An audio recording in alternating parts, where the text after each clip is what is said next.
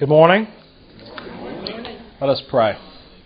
Lord Jesus, we thank you for your word. We thank you for your servant Gideon. And as we get into the deep end of Gideon, just as we are wrapping up, we pray that you would open our eyes uh, to the witness of your scripture, that your Holy Spirit might speak through it, and it might not just be real in our minds, but real and active in our hearts. In Jesus' name we pray. Amen. You know, you get to a point in adulthood where you. Um, you know, your whole life you can't wait to grow up, and then you get to a point in your adulthood where you're like, I would kill for nap time. You know? And I'm listening to the kids over there, and I'm thinking, the grass is always greener, isn't it? The grass is always greener. Because it would be fun just to go in there and, and sing. Uh, so let's stand and sing. Just kidding. Uh, um, well. uh, today is our last day in uh, looking at Gideon's life, and we're getting into uh, the deep end and sort of um, the thing that nobody uh, remembers about Gideon, uh, thankfully, um, but uh, still, nonetheless, is how Gideon ended his life and lived out his final days, which is nothing uh, to write home about, and yet judges recorded it, and so it was meant for us uh, to know. And uh, this morning we're going to see the ultimate failure of Gideon and his attempts to recover his mistake, which we talked a little bit about last week. But this week the scripture does something very funny, and it gives us a little bit of information that we didn't know. Uh, that was really fueling Gideon all along. And they wait until now in a very dramatic and awful moment um, here uh, in chapter 8 of Judges. And what we've learned is, if you remember from last week, if you were here, if you weren't, that's okay. Um, Gideon has, has crossed the Jordan and is chasing after the two kings of Midian, excuse me, which escaped from that great battle where, you know, remember the, the dinner roll rolling into the camp and Gideon and his 300 men surround the camp and it looks like there are more than there really are and they pull off this huge dramatic victory but they have run across a, a few, a few have run across, well, a few, you know, keeping it in perspective compared to what they just had done, uh, run across the River Jordan, and Gideon chases after them, and along the way gets very mad at two different towns uh, because they won't supply him any supplies. And so he says, Okay, when I catch these guys, I'm going to come back and I'm going to deal with you. And of course, he does that, and he deals with them by killing basically these two uh, killing off these two villages uh, of his own countrymen, of his own countrymen, uh, for simply disrespecting him. So things aren't looking good for Gideon at this point. point, and just when you think that they uh, couldn't get any worse, they get much, much worse because Gideon has carried off these two kings, uh, Zebah and Zalmunna, um, and is, has brought them back into uh, Israel and we pick up in chapter 8, verses 19 and 20. Um, well, let's start at 18. So we, he just broke down the tower of Penuel and killed the men of the city. Ding! Next chapter, or next story. Then he said to Zebah and Zalmunna, Where are the men whom you killed at Tabor? What? All right, this is out of left field. We haven't heard this before. What about Tabor? What happened? We don't know. But this is all of a sudden information that we wish that we had known before he crossed the Jordan, but it turns out this is why he crossed the Jordan chasing after the two kings. The two kings answered him, As you are, so were they. Every one of them resembled the son of a king. And he said, They were my brothers, the sons of my mother. As the Lord lives, if you had saved them alive, I would not kill you. So you just pick up on what's happened, why he was chasing after them? They killed his brothers. They killed all of his brothers because they just sort of thought that guy looks like Gideon, you know. But we've never, you know, back then they couldn't get on Facebook and look and see what Gideon looked like, and you know, they you couldn't Google stalk somebody like we do now. Um, but they looked, they said, well, no, these guys fit the description of Gideon, so they killed him, and that's what's fueling his rage against them. And then these two towns of Succoth and Penuel didn't help very much in, in getting his ire up. And Gideon has chased them back and he's brought them back. And this is where it gets very dark and scary. This is not, this is not, these are not the stories that come up at VBS when you talk about Gideon. And Gideon said, They were my brothers. If you had saved them alive, I would not kill you. So he said to Jether, his firstborn, Rise and kill them. But the young man did not draw his sword, for he was afraid because he was still a young man. So you have a huge group of people watching these two kings who know that they're going to be executed. There's no way out of this situation. Uh, so they're ready for it, and they, you know, what sauce for the goose is sauce for the gander, and they know that it's coming, and they know that that's what happens when you go off to war. Uh, except uh, what is happening now is Gideon is telling his firstborn son, who is a very young man, um, probably, you know, 11, uh, 12 years old and uh, Gideon says, Go kill these two adult men. And uh, the little, I mean, so 11, 12, that's still a little boy. He's, he's afraid, um, and rightfully so. Um, so there are two things going on. Uh, one thing is uh, it would be humiliating and awful for the kings for this to happen. Did you bring enough for everybody, Lauren? Uh, it would be humiliating and awful for the two. It would be humiliating. I'm glad we have a little bit of comic relief. That was actually helpful because this is about to get awful. It would be humiliating and awful uh, for the two kings on a whole bunch of levels. First of all, like if you're a king and you're going off to war, right? It's sort of like if you're your favorite team. Like let's say that you root for UVA basketball. Like if you're going to lose to somebody, you don't want to lose to. Well, I won't mention any names. Uh, but you know, you want to lose to somebody you know what I'm talking. You're the enemy. I don't want to talk to you. Yeah. Uh, we have a Virginia Tech grad in our midst, but anyway, uh, you don't want to lose uh, to some no name. You know, if you're Duke, you don't want to lose to Norfolk State, right? You, that that's that's awful. You know, you'd feel a little bit better about losing to somebody else, right? Uh, and so when it comes to an execution, what you who you want to be executed by is sort of the premier warrior man in the tribe. That's who should be doing the execution. Gideon should be the one actually throwing the blow. But it's not only humiliating on that level. Uh, give an 11 or 12 year old a large sword uh, to kill an adult man. That's not going to go well. It's going to be um, gruesome, uh, and it, it, it's not going to be sort of the, the one fail swoop. Uh, and so this is uh, so bad that the kings say, uh, the two kings say, Rise yourself, Gideon, and fall upon us, for as the man is, so is his strength. Right? They're saying, Whoa, whoa, whoa, whoa, whoa. You know, why don't, you know, it's a very strange thing. Like, look, we know we're going to die, but if we're going to die, we want you to kill us, not uh, your little son. So it's humiliating for the two kings. Uh, but think about how this little boy feels. Uh, he's standing uh, before everybody. His father has just won all these amazing victories and battles by the hand of the Lord. And yet, here's this little boy uh, who has been put in a situation uh, that is lose lose. Right? Uh, the little boy um, uh, doesn't want to do it, and yet he knows he has to do it. So, this is not, um, you know, he's not being put in a place to succeed. He's been in a, put in a situation where he can only uh, lose. And that, I think, is more of a humiliating point and shows you how far Gideon uh, has fallen um, in that he's even dragging his son down and basically making his son do something that um, you hope no person would have to do. It's just awful. And that as an 11, 12 year old boy, this would be the defining moment of his life and would set him on a course um, until the day he died. And, um, you know, it is true that as a father and as a husband, Gideon, you know, it's Gideon's behavior and Gideon's actions and, and Gideon's mindset and all that Gideon is doing is going to affect his family whether they like it or not. Right? You can't just say, well, dad's kind of up to this, he's gone and uh, and crushed the Tower of Penuel, but hey, hey, that's not me. Right? It, that's, that's an impossibility. There's a trickle down effect that happens in every family. And uh, what we're seeing right now is sort of Cat Stevens' song, Cat in the Cradle, um, playing out in, in real life, uh, where Gideon is basically taking his son and setting him on the same path that he's on at an earlier age. Right? And, and Gideon is not doing this like Gideon is not doing this strategically. He's operating out of pure rage and emotion, and yet uh, there still is um, a degree of um, strategy to it, whether he knows it or not. And he's bringing his son down and his family down with him.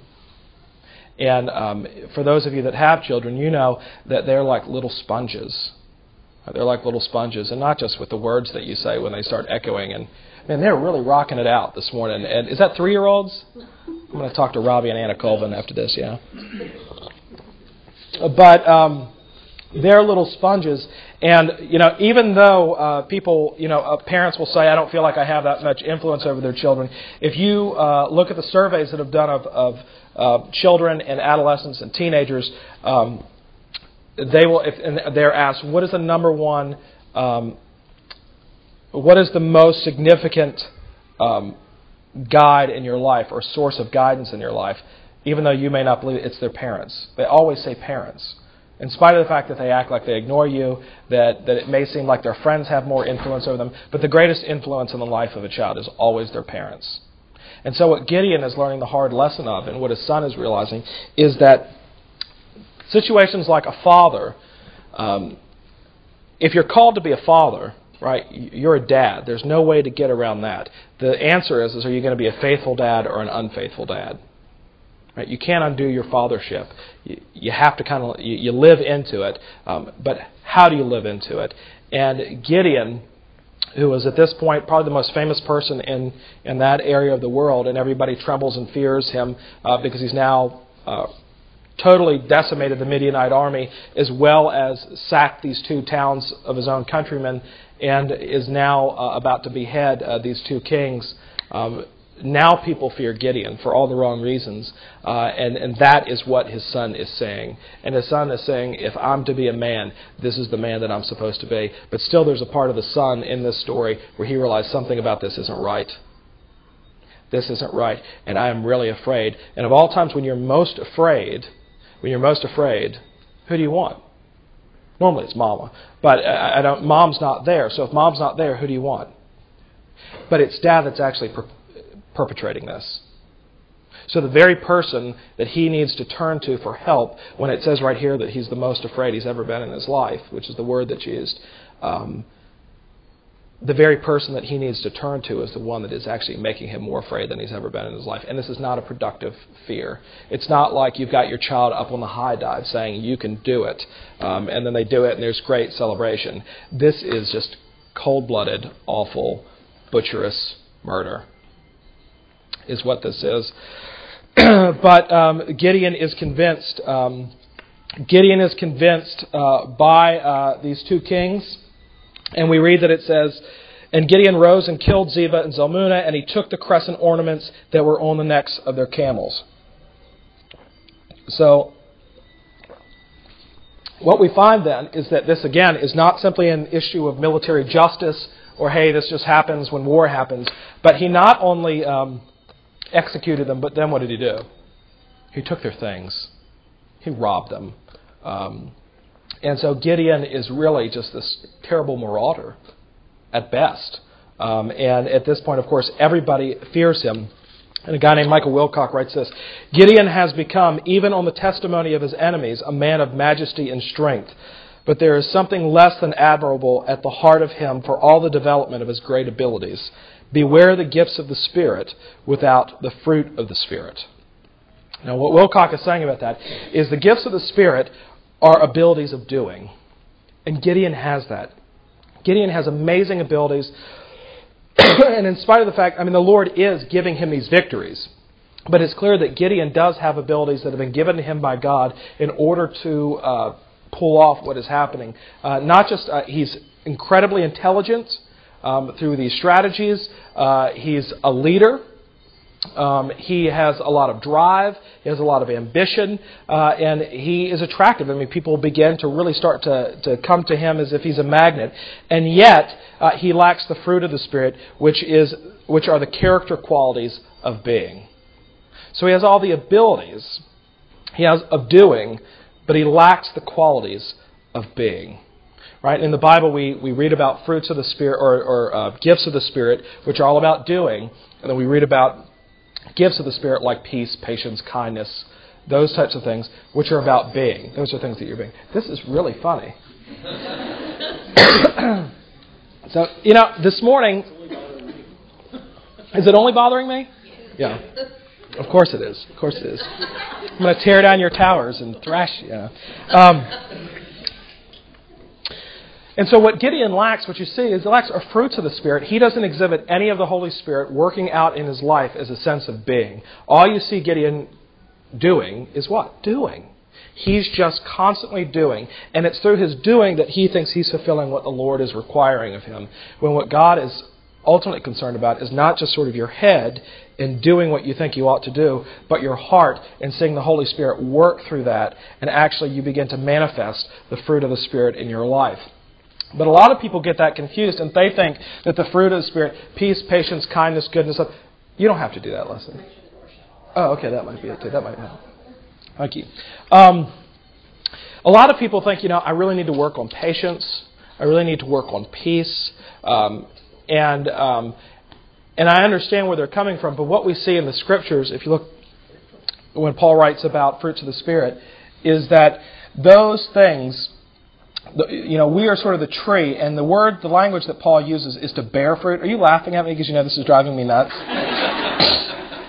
Lauren can always tell by the look on my face when something is driving me crazy. I start to grip things, you know, and I start to run my fingers through my hair. Um, thank you, Leslie. Was it closed all the way? Just lie to me. Thank you. Oh, it makes me psychologically it makes me feel better. You know that. You know, we all say things like we need to work on this, we need to work on that, and um, and I understand where you're coming from. But when the Bible talks about the fruit of the Spirit, what they're talking about, what he, what Paul's talking about, and the language he uses is to bear fruit, not to produce fruit. Which means what? The Holy Spirit is the sap in your life that produces the fruit. You simply bear it. The moment you think that you're the sap, you're toast. Right? You're do- because you're not actually going to be able to produce that fruit on your own. If you are, it's actually a false fruit. It's a false fruit because if you're anything like me, you'll say, you know, I just need to be more patient, and that'll go well for a couple days, and all of a sudden you're like, I'm sick of this patience farming business, and and or you just lose it. Like all of a sudden you're like, ah, uh, you, you, you blow up uh, because you realize that what patience you have is really just a conscientious effort to mask over your impatience. Right? So, I mean, to Gideon's credit, he doesn't even try to do that. He's just a nut. And uh, but he thinks that you know if I'm doing if I'm doing I'm just exercising the abilities that God has given me, then then that's faithful enough. Then that's faithful enough. But what he's not exhibiting is any fruit of the Spirit in his character of being. Why?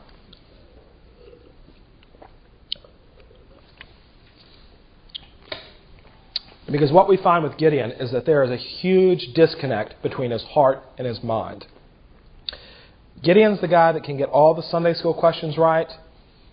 He'll tell you, you know, if, if, if you ask him, give me the ABCs of salvation, he's going to be able to do it. He is um, outwardly looks like this manly man of God and a hero. But what we find inwardly is that there's a disconnect between his outward life and his inward life. And if there is a disconnect, ultimately it's going to show in your outward life. Right? But the funny thing about that is, is that simply acknowledging that disconnect is normally proof enough that, that there isn't a disconnect people who suffer from this, where in their head they can sort of wrap their mind around it and say, okay, I get it. I get the message that Jesus is trying to uh, convey to me, um, but they don't necessarily get it in their hearts. It hasn't made, you know, who was it that said the longest distance in the world is between the heart and the mind? Somebody very smart and sweet said that, but um, they're right. And that's what Gideon is dealing with. That he thinks that in order to be faithful to God, I need to be doing. And, um, and we run into that in the New Testament. Remember Mary and Martha when Jesus comes to their house in Bethany and Mary sits at his feet, and Martha's off in the kitchen doing all of these things. And she comes to him and says, Jesus, tell my sister Mary to come help me uh, because I'm doing what I'm supposed to be doing, and she's not. And Jesus says, actually, Mary is the one who's doing what she's supposed to be doing because she understands, because the head knowledge has transferred to heart knowledge, and that is manifesting itself by being able to sit at my feet. And I don't know if you've ever been. This is, and this would be tough for Mary to do. Don't think Mary in this story is being lazy, because if you've ever been someplace and there's a flurry of activity going on around, or if you're married, oh, see, it's really not that bad. I was okay with that one being open. Okay.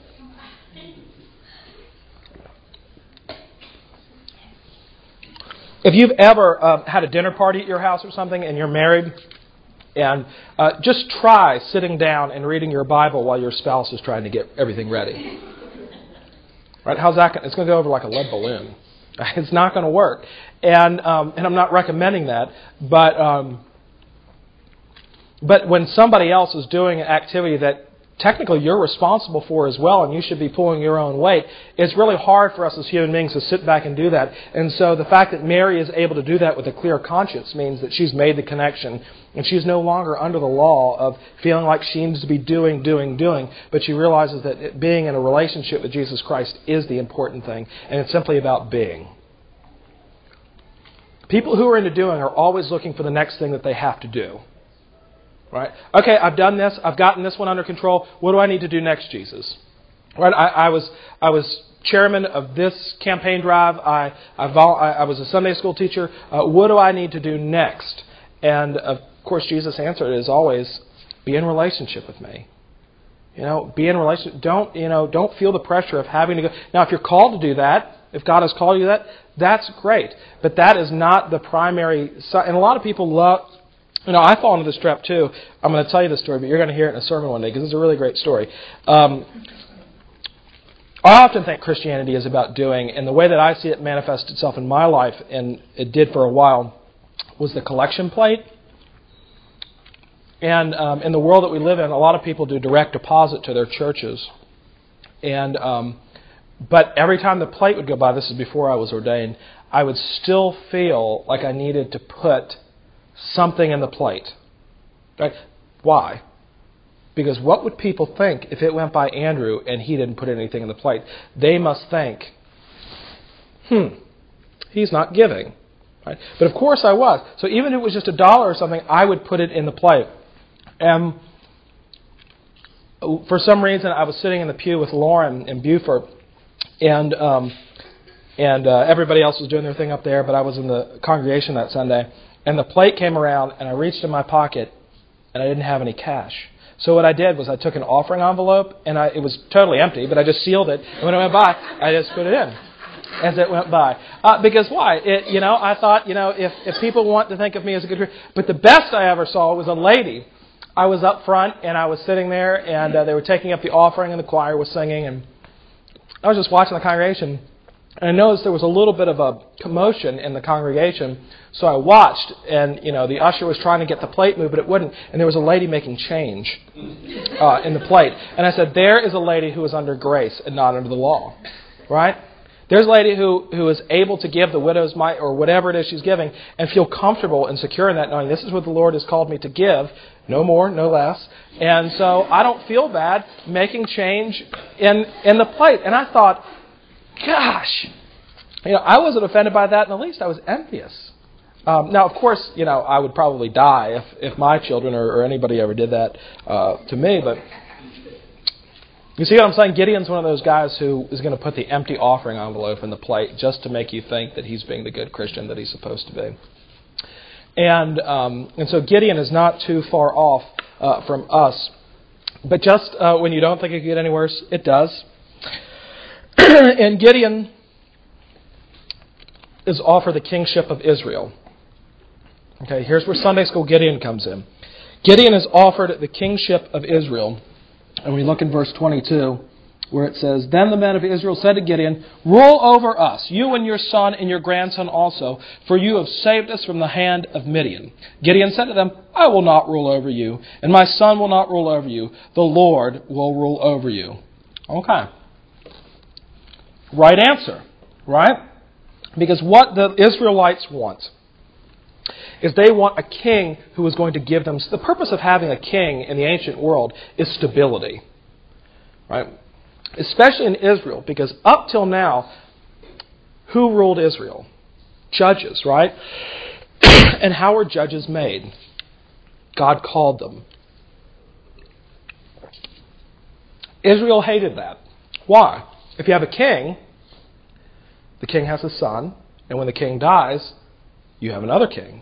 And when he dies and he has a son, you have another king. And so there's stability. You don't have to wait for God anymore to raise up a leader. You have that You don't have to worry about that awful in between time of what's going to happen next. And what the people wanted was a king rather than to be ruled directly by God. They didn't want to wait any longer for God's choice of a Savior.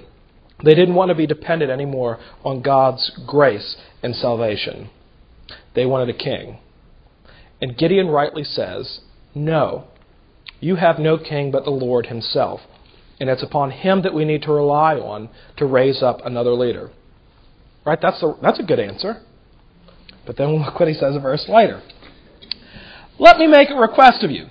Every one of you give me the earrings from his spoil, for they had golden earrings because they were Ishmaelites. And they answered, We will willingly give them. And they spread a cloak, and every man threw in the earrings of his spoil, and the weight of the golden earrings that he requested, was 1,700 shekels of gold, besides the crescent ornaments and the pendants and the purple garments worn by the kings of Midian, and besides the collars that were around the necks of their camels. Okay, I'll stop right there. So what Gideon says is, and then he makes an ephod, which I'm going to get to in a minute. So what Gideon says is, you only have one king but God. But I'll tell you what, I don't want the title, but give me the authority and the money. That's what he wants. He says, Please, please, don't call me king, but treat me like one. So what Gideon has done is he's taken everybody's money, basically, the spoils of this war. If you remember, these are hundreds and thousands of people, the Midianites and the Amalekites who are in the valley. And they've said, yeah, Okay, here you can have it. Why? Because they know what's going on. If we give them this money, then he will give us the security that we need. And Gideon obviously has a good track record, and uh, let's reelect him. And so, what's happened is he's taken on all the authority and wealth of a king without the title. And again, just when things couldn't get any worse, Gideon makes an ephod. Now, if you know your uh, Old Testament in Exodus 28, uh, there was this funny thing called an ephod, and it had the Urim and the Thummim in it, and they were two stones that you could receive yes or no answers out of. And a lot of uh, biblical scholars think that they were sort of, you'd, you'd spin them, and they'd kind of be on a reel, you'd flip them, and they had like a heads and a tails, and if like two heads came up, the answer was yes. And if uh, two tails came up, the answer was no. If you got a heads and a tails, it was ask again. Um, you know, it was like a magic eight ball, is what it was. And he only used it, I don't know when they ever used it, but presumably they only used it in times when things were really dire and they needed an answer. Right, and in the New Testament we have examples of, of them casting lots for a new disciple. And so they didn't think that this was a game of chance. They really thought God was going to operate through the ephod. Now, I say that an ephod existed in Exodus 28, which means what? There is an ephod. But Gideon decides to make another. And not just that, he sets up a tabernacle in Shiloh, which means you have two rival tabernacles and two rival ephods in the land of Israel. And um, the ephod uh, makes people come now, because now that Gideon has done this, what he's consolidated is not just wealth and authority, but he's taken it a step further and has consolidated spiritual authority. Now that he has an ephod, people will come to Gideon for spiritual guidance and no longer to God in the rightful tabernacle. And so Gideon was using God now to consolidate his power instead of serving God uh, as he ought to. And again, Gideon's problem is a disconnect between his heart and his head. Now, the thing that I think is curious is that this is not the only time the biblical character has ever done this. Um, it happens to all of us, but uh, it even happens to the best of us. Uh, as I've been talking about someone who gets all the Sunday school answers right, or they, they pass all the quizzes, but they fail the test. Who does that? Who else does that sound like in the New Testament? Always ready with the right answer, very impetuous, impetuous, Peter, right? Peter. And that happens to Peter, and that's why St. Paul takes him to task in Galatians. And when he says this, Paul says this to Peter But when I saw their conduct was not in step with the truth of the gospel, I said to Cephas, Peter, before them all, If you, though a Jew, live like a Gentile and not like a Jew, how can you force the Gentiles to live like Jews? Now, what Paul is saying is, you confess at your mouth that Jesus Christ is Lord but the moment that you get around uh, the Jews who still live under all the old covenants, and remember the big controversy at the time with circumcision and all that, all of a sudden you forget about the grace of God and you just start living like they live. Even though intellectually you know what the deal is, you can't help but fall back into the old pattern of life. And that's exactly what Gideon is dealing with here. That, um, that this disconnect that exists between his heart uh, and his mind uh, is not being bridged. In fact, he's only exacerbating it by what? Consolidating power. He's putting everything on his shoulders and not looking. Uh, he's basically, you know, in his mind, he's basically worked God out of a job. Right? Because now he's the king, except not in title. Uh, he controls the spiritual, war, spiritual welfare of the state, and he calls the shots. He's got it all. But he dies a very miserable man. And, um, you know, Midian was subdued. They raised their heads no more, and the land had rest for 40 years in the days of Gideon. Why? Fear. Right? He consolidated power, but no human agency can keep peace and consolidate power forever and ever. How long? I, I was reading something recently about um, geopolitics, like all of you do, uh, you know, when you have free time. And I was just reading about the Ottoman Empire that it existed on the face of the earth for 1,400 years. For 1,400. And you know that the Ottoman Empire was thinking, we're just going to go on forever. We will never, ever crash and burn. If you had told the Rome, if you went, if you had gone into Pontius Pilate or one of the Caesars and said, one day the Roman Empire will be no more, they would say, what you talk about, Willis? You know, that, that, that's craziness. That's, that's not true. And yet, here in 40 years in the land of good and plenty, Gideon ruled over them. And of course, even though um, he said he wasn't going to be a king, who wants to uh, rise up and who will take his place? His son Abimelech, who does that by doing what? He kills all of his siblings. And it's a terrible, terrible. You can read all about it in Judges 9. Um, and the greatest failure in Abimelech is what? That God didn't call him. God didn't call him. But it's very clear that Abimelech is whose son? Gideon. He is following in the very footsteps of his father. Now, in spite of all of that, uh, there is a silver lining, kinda.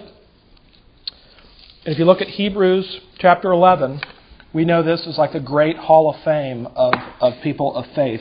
And uh, we look in Hebrews and it starts out with, you know, it says, you know, Abraham, Moses, uh, Rahab, who um, was the prostitute in Jericho that helped uh, Joshua's armies destroy the city of Jericho. Um, and then uh, the author of Hebrews says, And what more shall I say? For time would fail me to tell of Gideon, Barak, that's not the president, that's the judge, Samson, Jephthah, of David and Samuel, and the prophets so all of a sudden, Gideon is right out of the gate lumped in with the likes of David and Samuel and is considered a hero of the faith. Why? It's a good question, isn't it? it's a good question. Well, I think I think some things are unsaid, um, and if you look at the scope of Gideon's life, I think unfortunately people do. Um, you know, you only tend to look at segments of people's lives, and normally whatever is worst or whatever comes at the end. That's the part of people's lives that we tend to concentrate on. And I think that what I see in Gideon is is me at times. I just don't have the same opportunities that Gideon has to sin. Um, but um, who among us, when you know, if you were offered kingship and all the money in the world, uh, even though you knew it was wrong, I mean, who wouldn't want to nuance it a little bit? There's no king but Jesus, but I will gladly take the nice stipend and um, and you know uh, uh, I'll rule over you and uh, and you know what? Maybe there was something you know Gideon thinking. Um, you know, maybe there's something spiritually beneficial about making an ephod. Maybe this is, is something that would be good for the people of Israel so they don't have to travel near and far. They can just kind of, you know, we'll franchise it right here. But what we see in Gideon is like the rest of us, is that Gideon has taken very good things and he has made them snares in his life. Right? An ephod's not a bad thing. Uh, ruling over the people of Israel is not a bad thing. Winning great victories is not a bad thing. Uh, wanting to see your son succeed is not a bad thing. And yet, uh, those good things uh, can become very bad when you make them ephods, idols, uh, whatever it is in life. And that's what happened with Gideon as he lost sight. I don't know uh, how he lived out the remaining 40 years of his life. Um, uh, the author of the Hebrews uh, says that he was a, a, great man of God, and it may be that you know he probably did finally get it. Uh, and um, and there's no doubt though that God used Gideon in a mighty way, uh, in spite of Gideon's greatest flaws, which we all have, right? which we all have. And there is something good about Gideon, I think, that uh, a lot of us, I think I've said this before, that false modesty is the other side of the same coin as pride. And uh, oftentimes, we as Christians, uh, we may be called to do something, but we often will shrink back from it thinking, no, no, no, no, I, I can't do that, I, I won't do that. Uh, but uh, God still uses us, and God still calls us and wants to use us in those ways. And so there's no reason why any of us uh, can't be a Gideon in the good sense. Um, but even once uh, becoming a Gideon, those struggles that we dealt with before um, are the same. Str- I'm just noticing. Oh, did you take that coat from that machine over there? No. Okay, just wanted to share. I did get it. Okay, all right, that's good. Just want to make sure. All right. I just saw there's a whole cooler of Cokes over there, and I thought, huh, well, there you go. All right. Yeah, so like Gideon, don't see the Cokes. Uh, but sorry about that. Um, Gideon, um, that God can still use you in spite of, of, of ourselves. And I think that that's important to learn that when God calls you to something, whether that be a father, whether that be a mother, whether that be a spouse, that you're bringing all of your flaws to the table. If you bring anything to the table, it's a lot of mess. Right? The moment that we start thinking, these are all the wonderful things that I bring to the table, here they are, um, if you look closely at them, uh, they all turn out to kind of be ephods. Uh, and, and what I found in life are the things that I think that I'm actually good at and the things that I'm really good at are two different things. All right, when you go into a job interview and people ask you, well, what do you think your strengths are? Well, what you normally tell them is what you like to do. All right, the dean here uh, was famous and is famous for saying, I've never met a seminarian who didn't think that their gift was preaching, and I've yet to meet one whose gift is. Um, and, and, and that's, that's typically true. Uh, but what I hope, again, that we see in Gideon is someone who is incredibly flawed, uh, who, is in, who is human uh, like the rest of us, uh, but that we would look at Gideon and say, you know what, there are probably ephods in my life. Uh, there are probably things that I think are good in my life, but they're really just a rationalization for doing something that maybe I shouldn't do. Uh, is this my agenda or is this God's agenda? And uh, and how I know that is I need to make sure that it, this is not just a head knowledge, uh, but this is a heart knowledge. And what I need is for the Holy Spirit to intervene in my life and to speak to me, and for me to be sensitive to Him and to listen to what He is saying. Um, because if not for the grace of God, I'm going to be just like Gideon. I'm going to be just like all of these other guys who I think I'm doing the right thing and I'm well meaning, but it turns out um, I may be living for the last 40 of years of my life uh, hoping and praying that my sons don't follow in my footsteps, only to realize that they will. That they will.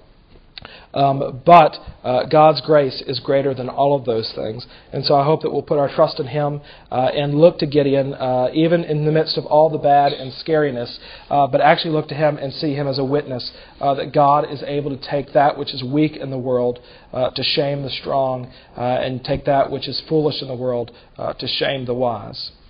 Any questions as we wrap up? I'm in the newcomers class next week. Don't come. So.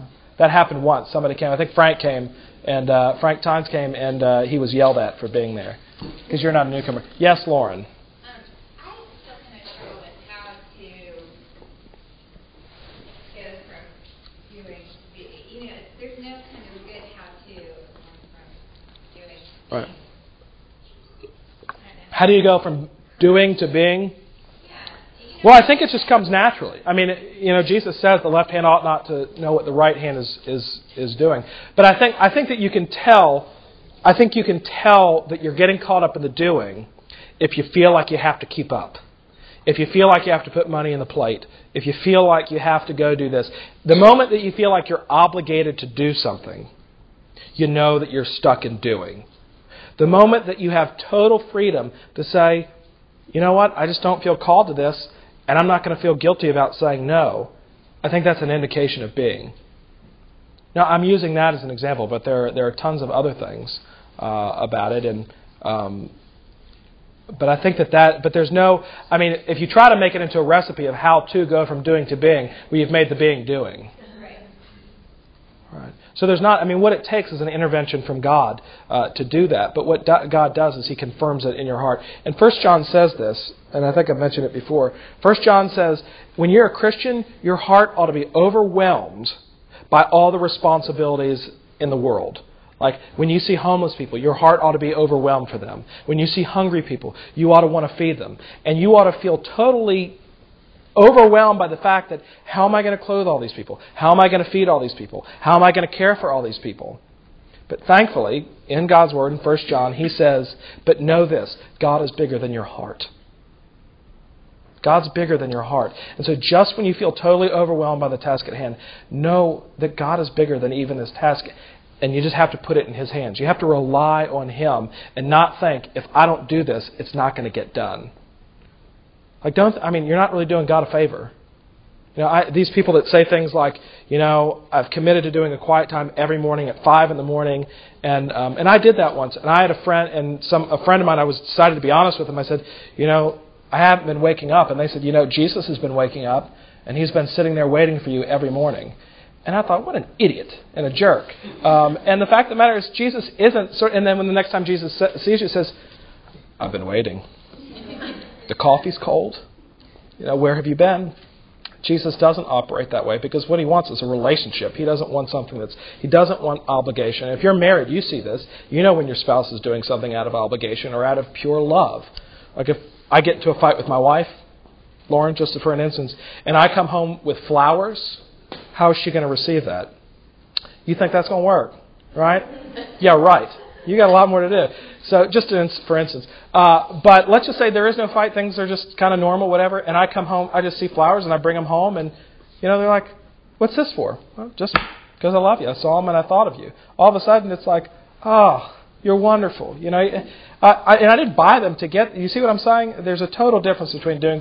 I've done the same act but one has been rooted in love, and the other one has been rooted in obligation. Okay? Good question. Let's pray. Lord Jesus, we thank you for your word, for your servant Gideon. And Lord, as we read Hebrews 11, we thank you that as Gideon is counted amongst that hall of fame of faith, uh, that we too can be counted amongst them. Uh, that although flawed and struggling, um, uh, you are there. And so, Lord, we pray that we would not be under obligation, but that we would be under grace, that we would know you personally, be in relationship with you, and all that we do would be a result of your work in our life and your calling on our lives, and not out of what we think we ought to be doing, uh, but, Lord, what we ought to be in you. In Jesus' name, amen. Just a quick follow up on. Um, the question about uh, how did Gideon end up in Hebrews 11 after doing the things that he did uh, back in Judges 8, which we looked at this morning. Um, the answer is God's grace. Um, that is how it is. Not only is God bigger than our hearts, He is bigger than our sins.